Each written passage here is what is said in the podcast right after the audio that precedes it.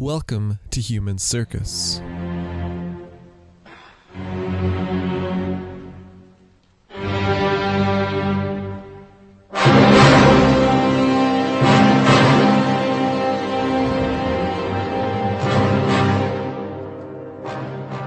When the troublesome Renaud de Chatillon had been released from Aleppo in 1176, he had found himself without wife or principality.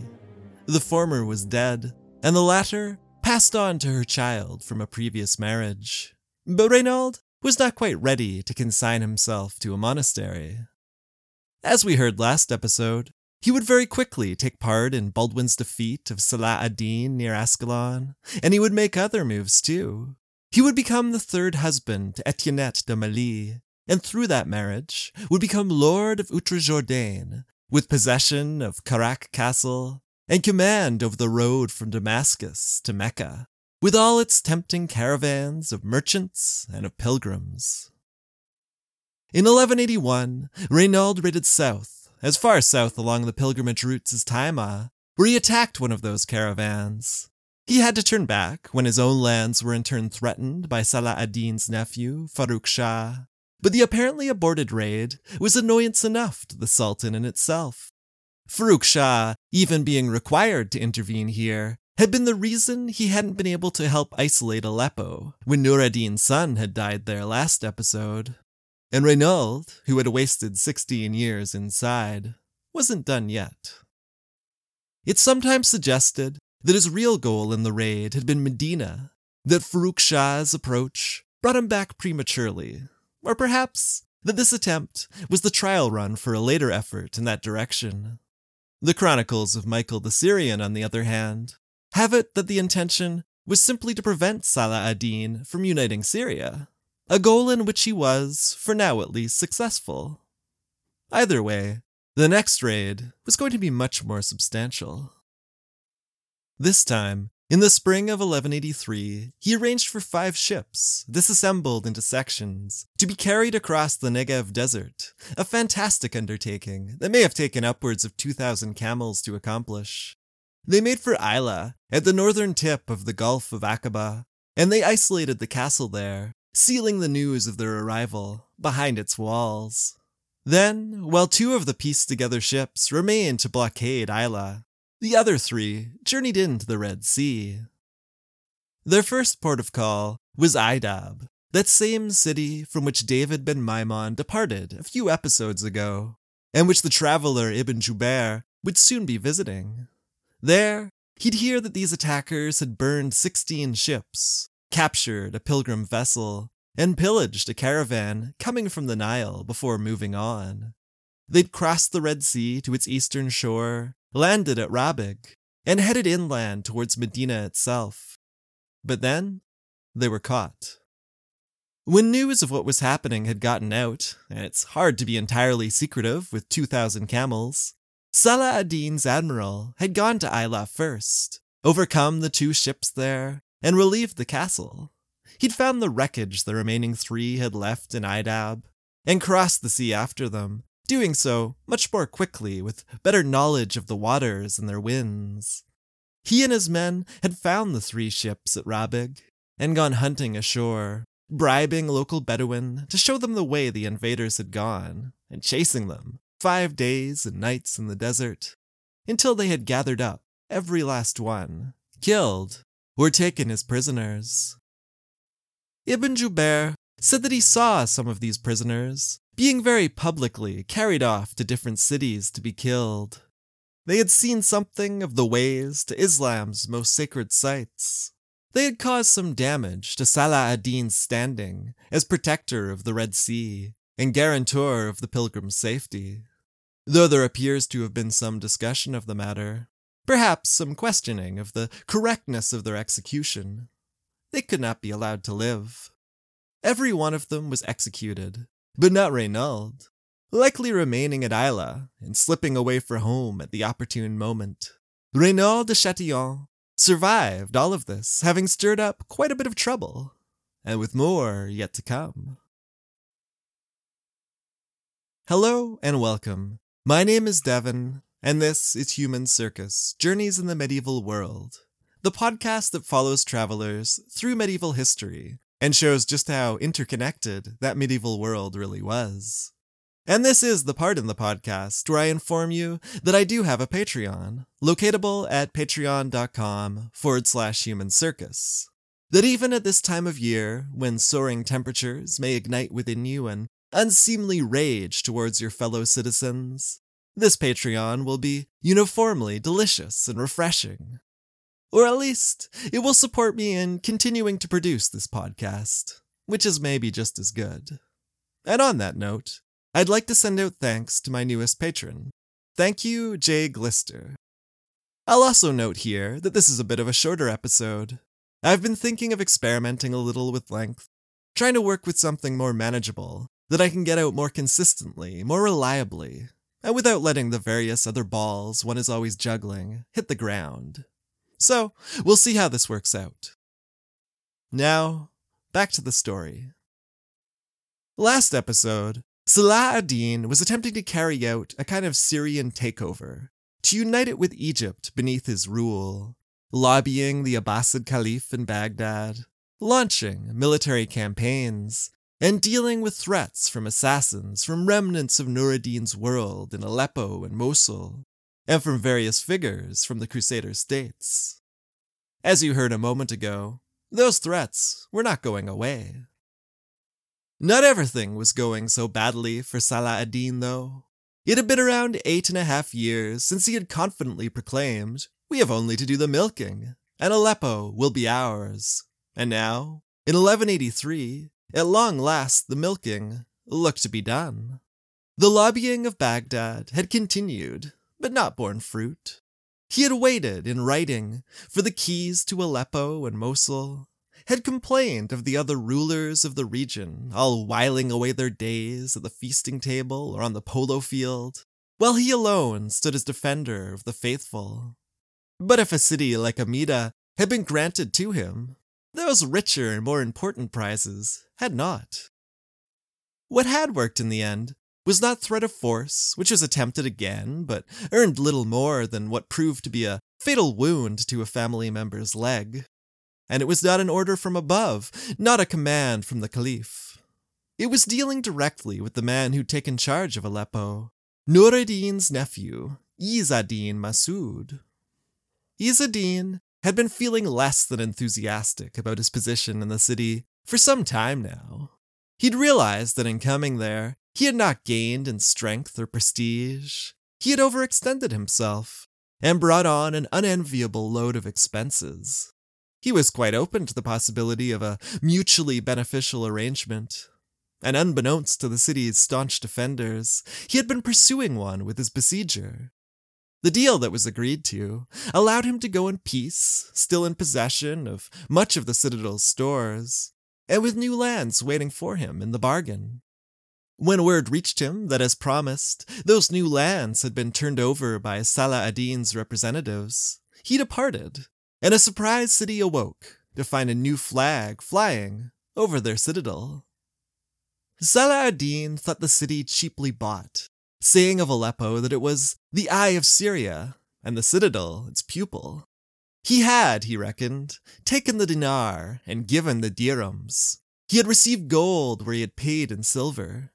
And considering the troubles he had gone to thus far, I suppose he was right, even if his administrators likely disagreed allowing Izz-ad-Din to take so much with him, actually buying what remained. It was all in keeping with his reputation for generosity, and it had its benefits. He needed willing friends and servants, not embittered rebels to be. But it stretched a budget that gives every indication of already running pretty thin. I doubt he worried much about such things, though. Let Al-Fadil and his other advisors concern themselves with all of that. Izz-ad-Din, one of his greatest potential rivals, was now promised to bring him fighters, and had, despite Salah ad-Din's generosity, suffered considerable damage to his reputation through the deal they'd just struck. The people of Aleppo mocked him as one less fit to rule than to launder, and they made jokes about the donkey who had sold fresh milk for sour. Meanwhile, the Ayyubid Sultanate, which Salah ad-Din ruled, from which he could in theory summon fighters as needed, now stretched from northern Syria down through Egypt and down the coast of Arabia to Aden. And that left the Crusader states in a difficult place, hemmed in on all sides against the waters of the Mediterranean. Within those Crusader states, there was understandable concern at this turn of events.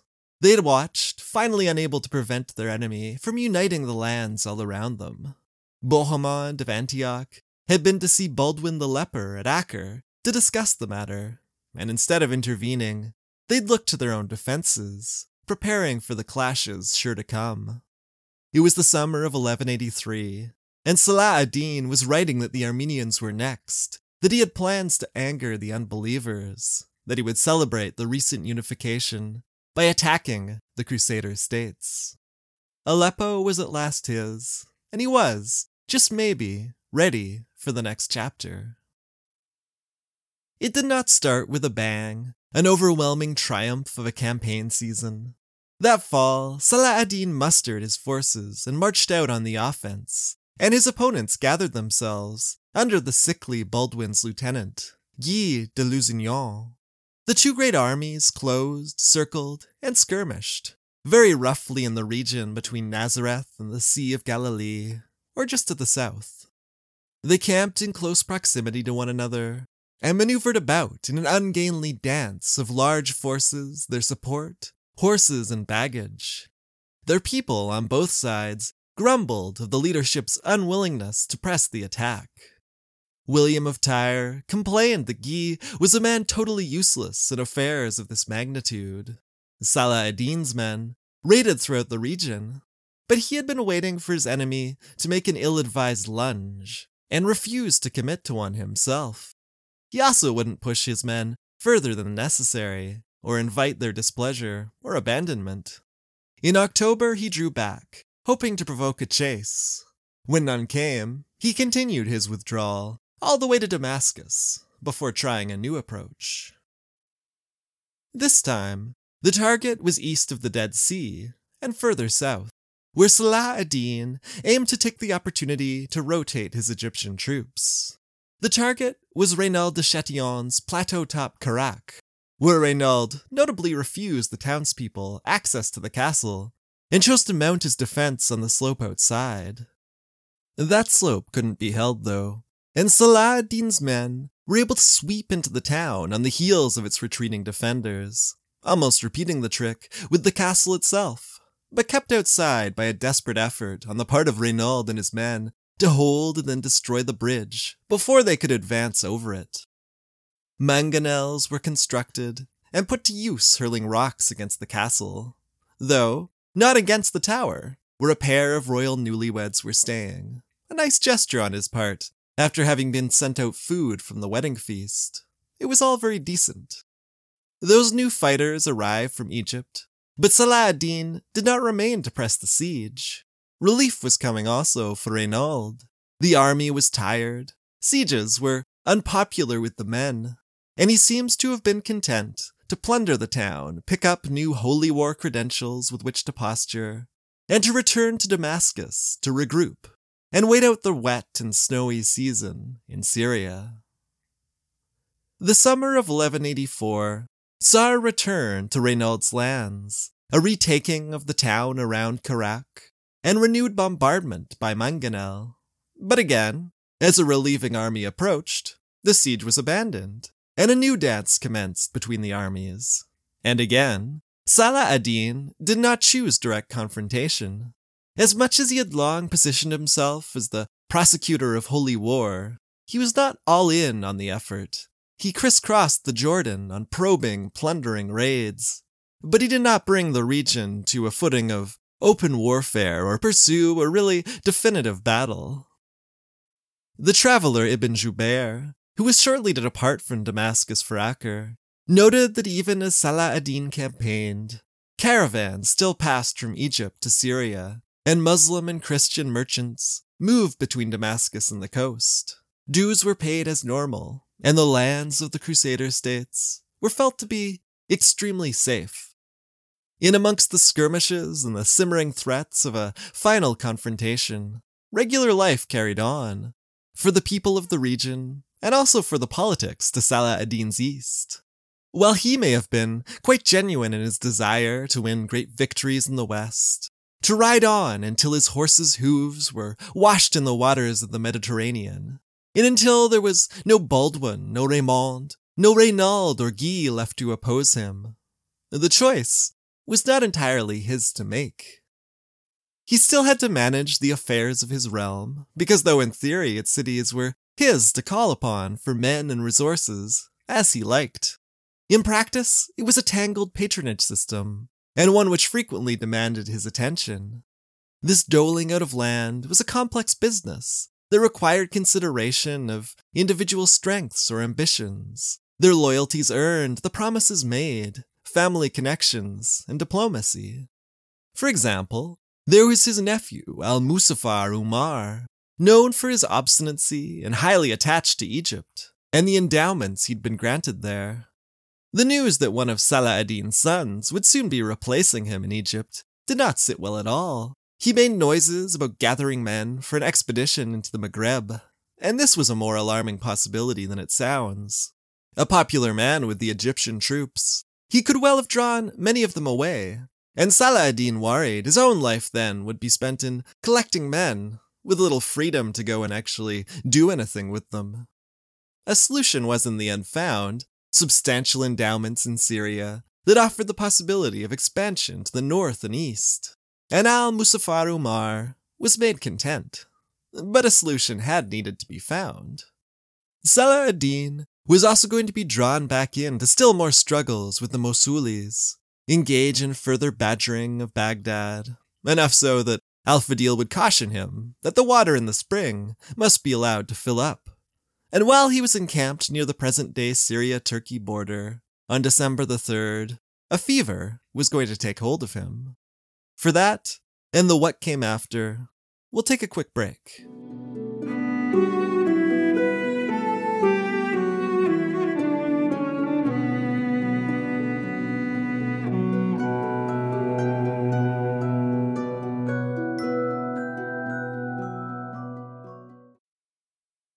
When Salah ad-Din fell ill, it was with fever, bodily pains, digestive problems, and spots which broke out on his face. Al-Fadil, putting a rosy glow on things, had the Sultan rejecting a shoulder litter that had been readied for him, saying, quote, He then found strength from his noble soul, and ordered a mule litter. Then found strength from his noble limbs, and ordered horses to be brought up. But Al-Fadil, being absent, was misinformed, for those noble limbs were in much worse shape than that. Doctors were summoned to Salah ad-Din's camp near Harran, and he was sick enough to dictate his will. By late January, Al-Fadil was writing from Damascus that the city was full of rumors and anxiety, especially when doctor after doctor was seen going off, and one messenger arrived after another, but the news that they brought was concealed. He worried that Salah ad-Din should be stuck in camp, beneath a tent whose pole would not hold in the winter, and with but a weak army, his forces having mostly dispersed. And rumors were not only rife in Damascus. Word was spreading of this sudden weakness. Seljuks were controlling the roads, and there was fear of raids from the coast. Doctors worried that there was little hope. Things were sufficiently bad that when Salah ad-Din's wife, Ismat al-Din Khatun, died at the end of January, the news was kept from him, for fear of what it might do. Almost every day during this period of his sickness, he had paper brought and would write a letter to Ismat, now dead. It would not be until March that he was allowed to learn of her death. That was when he emerged from his illness, having arranged peace with Mosul and having promised that, were he to survive, he would take Jerusalem. As was written of him then, that sickness was sent by God to turn away sins and to wake him from the sleep of forgetfulness. And as he recovered but was still in pain and uneasy about his chances, Al-Fadil is said to have pressed the matter further. He was to promise to God that were he to fully recuperate, he would never again fight his fellow Muslims. He would dedicate himself to holy war and to the promise that were he able to capture either Raymond of Tripoli or Reynald de Chatillon, he would kill them. Very likely, if he died that spring of 1186, he would not have been remembered as he is now, but instead have been seen as a man who'd done a little more than use religious justifications for distinctly earthly, personal gains. At this point, still, it could be said that his promise was not yet fulfilled. Maybe, what with the recent scare of sickness and the vows spoken, Salah ad-Din didn't need another nudge. But in early 1187, he got one anyways. In violation of an existing truce, Reynaud de Chatillon again stirred from his castle to stir up trouble. This time, he attacked a caravan of 400 camels, killed its escort, captured their mounts, and led away the survivors into captivity. When repayment and release were demanded, he offered nothing. Beseech your Muhammad to deliver you, he said to have defiantly replied. But his lands were going to be raided in return, their crops destroyed, houses burned, people taken away. And there was to be more to come. Again, according to the sources, Salah ad-Din promised he would kill this man when he could. By summer of 87, Salah ad-Din was mustering in large numbers near Busra, close to Syria's borders with Jordan. He had Taqi al-Din with troops from Mardin and Mosul. There were men from Sinjar, Nusaybin, Amida, Erbil, and Diyarbakir. There was an Aleppan army, and one from Egypt. Pope Urban would be informed that this army, all told, included 80,000 men, which of course doesn't quite add up. But multiple sources indicate that they substantially outnumbered whatever could be gathered against them. The question was what to do with this large force. By one account, Salah ad-Din and his advisors and emirs did not entirely agree. There were those who urged diplomacy and acceptance of the offers they were receiving of prisoners to be released. Others suggested a new round of raids. One, unnamed, wanted to march forwards through their enemies' lands and, quote, if any Frankish army stands before us, we shall meet them. For the people of the East curse us and say, Salah ad-Din abandoned the fight against the infidels and came to attack the Muslims. My advice is that we should do something to establish our own defense and check their tongues.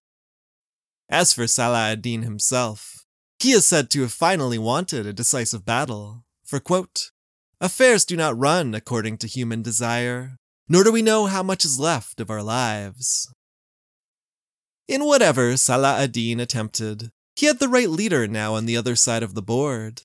After the death of Baldwin the Leper, and then the boy king who had followed him, some underhanded intriguing had resulted in Guy de Lusignan taking the throne, weak, ineffectual, and disrespected as he may have been. And the much more formidable Raymond of Tripoli had nearly been permanently alienated in the process. So, there the two sides were Salah ad-Din west of the Sea of Galilee, and with good access to water, and Guy at Sepphoris northwest of Nazareth, and with him the masters of the Templars and the Hospitallers, the lords of Caesarea, Tripoli, and Kerak, and carrying their true cross, the Bishop of Acre.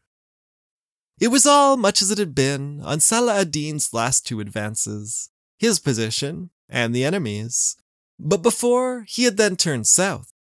This time, it was going to be different. Guy did not seem to think so, though. As had worked well enough for him on previous occasions, he sat and he waited. Maybe Salah ad-Din would again avoid a direct clash. And at first, it seemed he might be right. Salah ad-Din attempted to draw him out onto unfavorable ground, advancing towards, but not actually attacking, his camp, and then writing that his opponent had been unwilling to fight, when really, it was more a case of Guy being unwilling to have that fight in that place. But Salah ad-Din, too, had his ideas of where he would like the battle to be. He just needed to arrange matters so it could happen there. He needed a provocation to draw them away from their place of safety. On the 2nd of July, he, his guard, and a team of sappers attacked nearby Tiberias. He turned down offers of payment for peace from the garrison, brought down a tower, took the town, and surrounded the citadel, and within it, Raymond of Tripoli's wife and her four sons. He allowed messengers from Tiberias to scamper off, and he settled in as if to say, Well, what now? This particular what now has been depicted in a few different ways. There are dramatic scenes of counsel taken and discussion of what was to be done in response to Salah ad-Din's threat. In some, Raymond was given the voice, perhaps unlikely given his wife's position, of caution. Abandon Tiberias, he is to have said. For once Salah ad-Din had captured it, many of his men would simply be satisfied and would go on their own way. In this version, he's then shamed by Renaud and accused of siding with Salah ad-Din until he agrees to go along with any attack.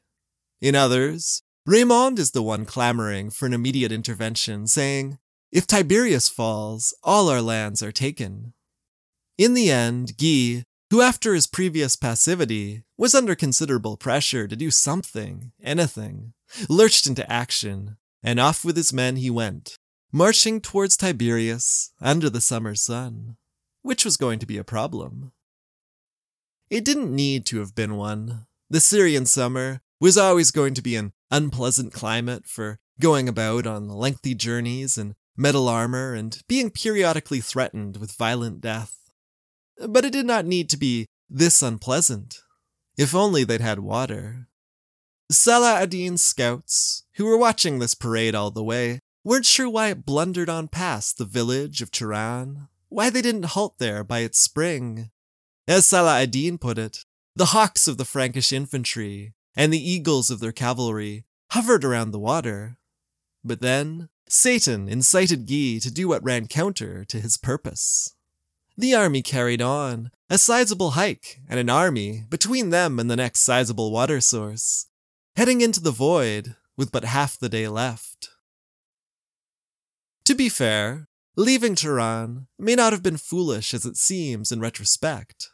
The spring there may simply have been insufficient to support them, or perhaps the sheer numbers in Salah ad-Din's armies were still hidden to Guy. The possibility of drawing him into battle, still a somewhat attractive one. But when Salah ad-Din heard of the misstep, he rejoiced. He had exactly what he desired, and now his side needed only to do as they ought to, for victory to be theirs. Taqi al-Din and another commander were dispatched to carefully circle round the army and cut it off from retreat, to harass it with archers and skirmishers, while Salah ad-Din himself maintained nearby high ground. There was a change of direction, an attempt perhaps by Raymond to reach the village of Hattin and its well, but the Crusaders were eventually forced to camp a full four kilometers short of that well, isolated and without hope of reinforcement, resupply, or, most critically, water for their horses and for themselves. Raymond is said to have rode into the camp then, with a bitter, Ah, Lord God, the war is over. We are dead men. The kingdom is finished. It would have been a very unpleasant night for the Crusaders. In the nearby camps of their enemies, near enough to be heard, preparations continued. Men gathered wood, ready to use smoke or fire if the threat of battle itself did not serve to shift Guy's army. Caravans of camels brought water and arrows, 400 camel loads of arrows, and more to be brought the next day. For the knights they would be fighting were nigh indestructible in their armor, but the horses beneath them, largely unarmored, were not. In the morning, the well watered army of Salah ad-Din sent out skirmishers but he refrained from committing himself until the Crusaders showed their hand. The heat was rising, and the situation would only become worse for them. Retreat, attack, or make for the lake or the well at Hattin. Which way would they jump? Guy made his move towards the well, his army moving across a valley floor, with archers on the slopes around them, smoke now adding to their misery, and false charges probing their flanks the riders showering them with arrows and peeling away. The predicament was looking increasingly desperate. At the vanguard, and increasingly distant from Guy's formation, Raymond made a charge at Taqi al-Din's men before him, but they had enough space to part their ranks, unleash their arrows on the charging knights, and then reform behind them, between them and the rest of the Crusaders. Raymond, too, would later be mocked and more for his actions, but did not really have a great many options open to him. Took the opportunity to let the momentum of the charge carry him on away from the battlefield, and he and his men moved off to the north and then made for home. Behind them, Guy's tired infantry climbed the slope towards the horns of Hattin, the two low peaks joined by a ridge for which the battle is sometimes named, and the cavalry followed suit. There was an effort made to establish positions there. Guy had his red tent pitched as a rallying point, near the few pools of water and behind the protection of some ruined walls, relics of an ancient hilltop defense. But the water was too little, the walls too low, the fighters too worn out, too dehydrated, to hold back the superior numbers which followed them up the hill. As the battle neared its conclusion, the Bishop of Acre, holding above him the true cross, was cut down. Quickly, the Bishop of Sidon took it up, but he too lost his hold, and it was pulled from him. As triumphant a moment as that would have been, the battle was not yet won for Salah ad-Din's side. The Sultan looked on anxiously, alongside his son, Al-Afdal, and the inexperienced Al-Afdal would later describe that moment this way.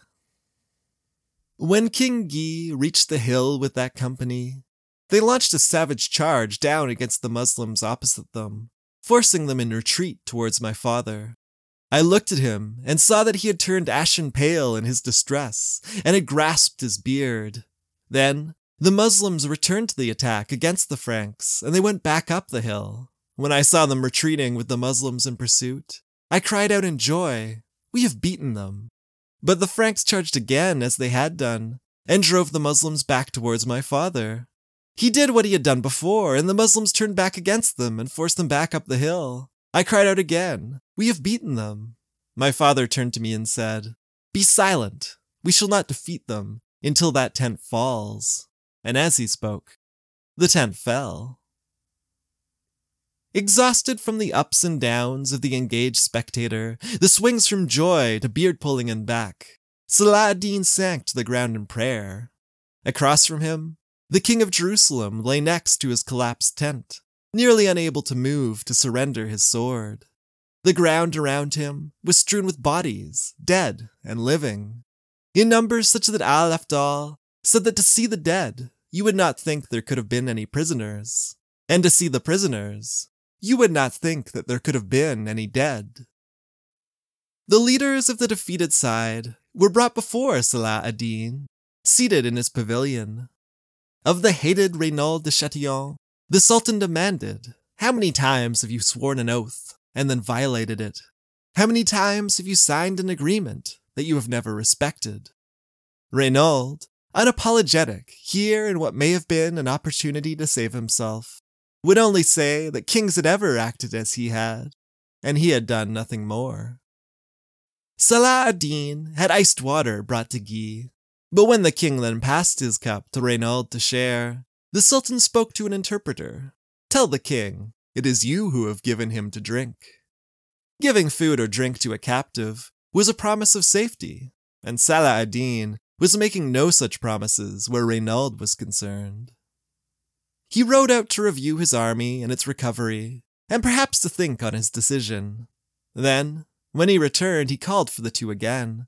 To Renaud, he apparently made one last offer the chance to convert and save himself. When Renaud refused, Salah ad-Din himself is said to have taken up a sword and cut off his head, fulfilling his vow. To Guy, he spoke as if in reassurance. It is not the custom of kings to kill each other, but he had overstepped the limit. To Damascus, then, went the prisoners, the defeated leaders and the captured True Cross, affixed upside down on a lance to be paraded in the street. So great was the number of ordinary soldiers brought back as captives to that city and to the many other lands this army now dispersed to, that the price they were sold for plummeted. One even said to have been sold in Damascus for a shoe. To the Caliph, Salah ad-Din wrote that this was only the beginning, that all that had been mentioned and all that will be mentioned of achievements leading to glory in this world and nearness to God in the next comes about through the merits of the guiding dynasty. In other words, the Caliph's dynasty. By the Sultan's estimate, his army had killed more than 40,000 men. By others on the scene, 30,000, with some 3,000 taken prisoner. But whatever the real number was, the offensive abilities of the Kingdom of Jerusalem had been shattered, its king was captured, and its capabilities torn to pieces. But Jerusalem itself, so often spoke of in correspondence between the Sultan and his Caliph, that was still not in Salah ad-Din's possession.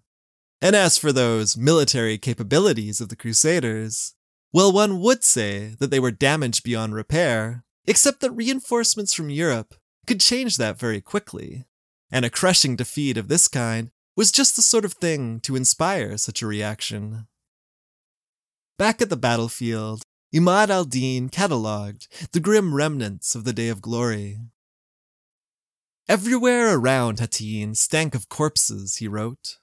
I saw heads tossed far from lifeless corpses, eyes dug from sockets, bodies sullied with dust, disfigured by birds of prey, limbs mutilated during battle and scattered, bare, torn to shreds, lying unattached, skulls split open, feet cut off, mutilated noses, extremities detached from bodies, empty eyes, open stomachs, contorted mouths, open foreheads with liquid pupils, necks wrung, inanimate and shattered bits and pieces, as still and stiff as the rocks around them.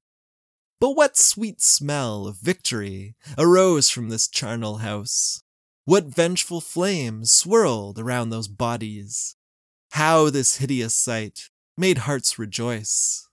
How many arrogant lords were hunted down? How many leaders were leashed? How many kings enchained?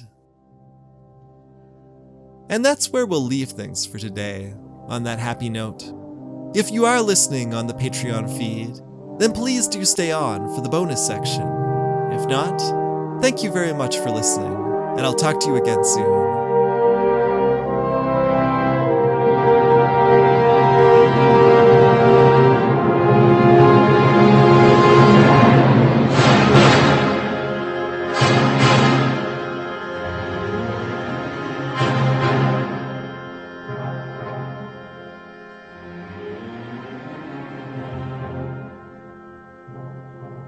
Human Circus will return.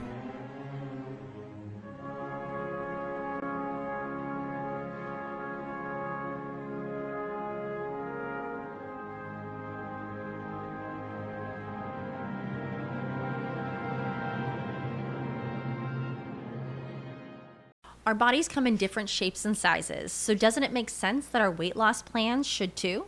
That's the beauty of Noom. They build a personal plan that factors in dietary restrictions, medical issues, and other personal needs so your plan works for you. Noom doesn't restrict or shame when you want to treat yourself. Their flexible program focuses on progress instead of perfection. You don't have to give up carbs or anything. And with their daily lessons, you can learn something new about your food choices every day.